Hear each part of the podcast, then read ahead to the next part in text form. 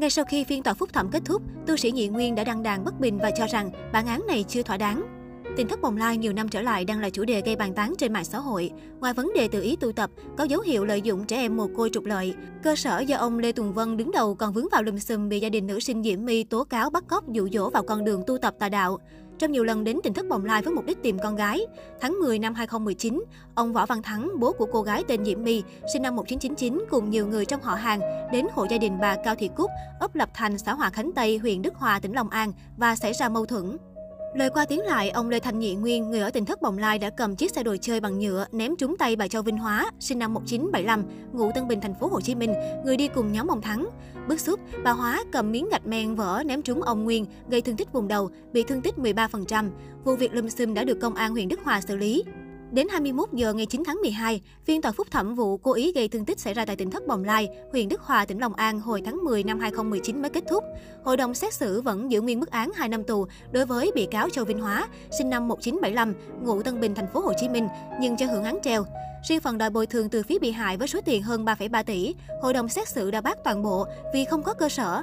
Ngay sau khi kết thúc phiên tòa, trên trang cá nhân của Nhị Nguyên, tu sĩ này đã đăng đàn bức xúc về kết quả không như mong đợi. Ngoài bất bình vì không đáp ứng được số tiền bồi thường là hơn 3 tỷ đồng, người này còn cho rằng dù bản thân chịu thương tật đến 13% nhưng không có ai phải đi tù hết. Được biết, phía tỉnh thất bồng lai đã thuê đến 5 luật sư để bảo vệ quyền lợi cho mình.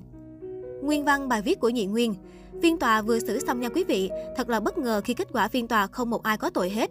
Ông Thắng, người cầm đầu không có tội, những người đi theo ông Thắng cũng không có tội. Bà Hóa, gây thương tật ở giữa mặt cho người khác tới 13%, cũng không đi tù một ngày nào. Tại sao? Theo cơ quan chức năng, tổng số tiền mà Nhị Nguyên đòi bồi thường 3 tỷ do tổn thất nặng nề như sau. Thu nhập hàng tháng 20 triệu đồng không còn, số tiền đầu tư vào các dự án âm nhạc biểu diễn livestream phải dừng lại vì khuôn mặt bị vết sẹo lớn, không đủ sức khỏe thực hiện các dự án, bị ảnh hưởng đến việc tập thể hình để dự các cuộc thi, tiền phẫu thuật thẩm mỹ vết sẹo. Hội đồng xét xử khẳng định không có cơ sở xem xét các yêu cầu của bị hại và các luật sư bảo vệ cho bị hại tại phiên tòa. Đại diện Viện Kiểm sát cũng đề nghị hội đồng xét xử bác toàn bộ yêu cầu kháng cáo của phía bị hại. Đồng thời, Viện Kiểm sát cũng đề nghị xem xét các tình tiết mới do bị cáo cung cấp như cho bị cáo có công với cách mạng, bị cáo có hoàn cảnh khó khăn, một mình nuôi ba con nhỏ.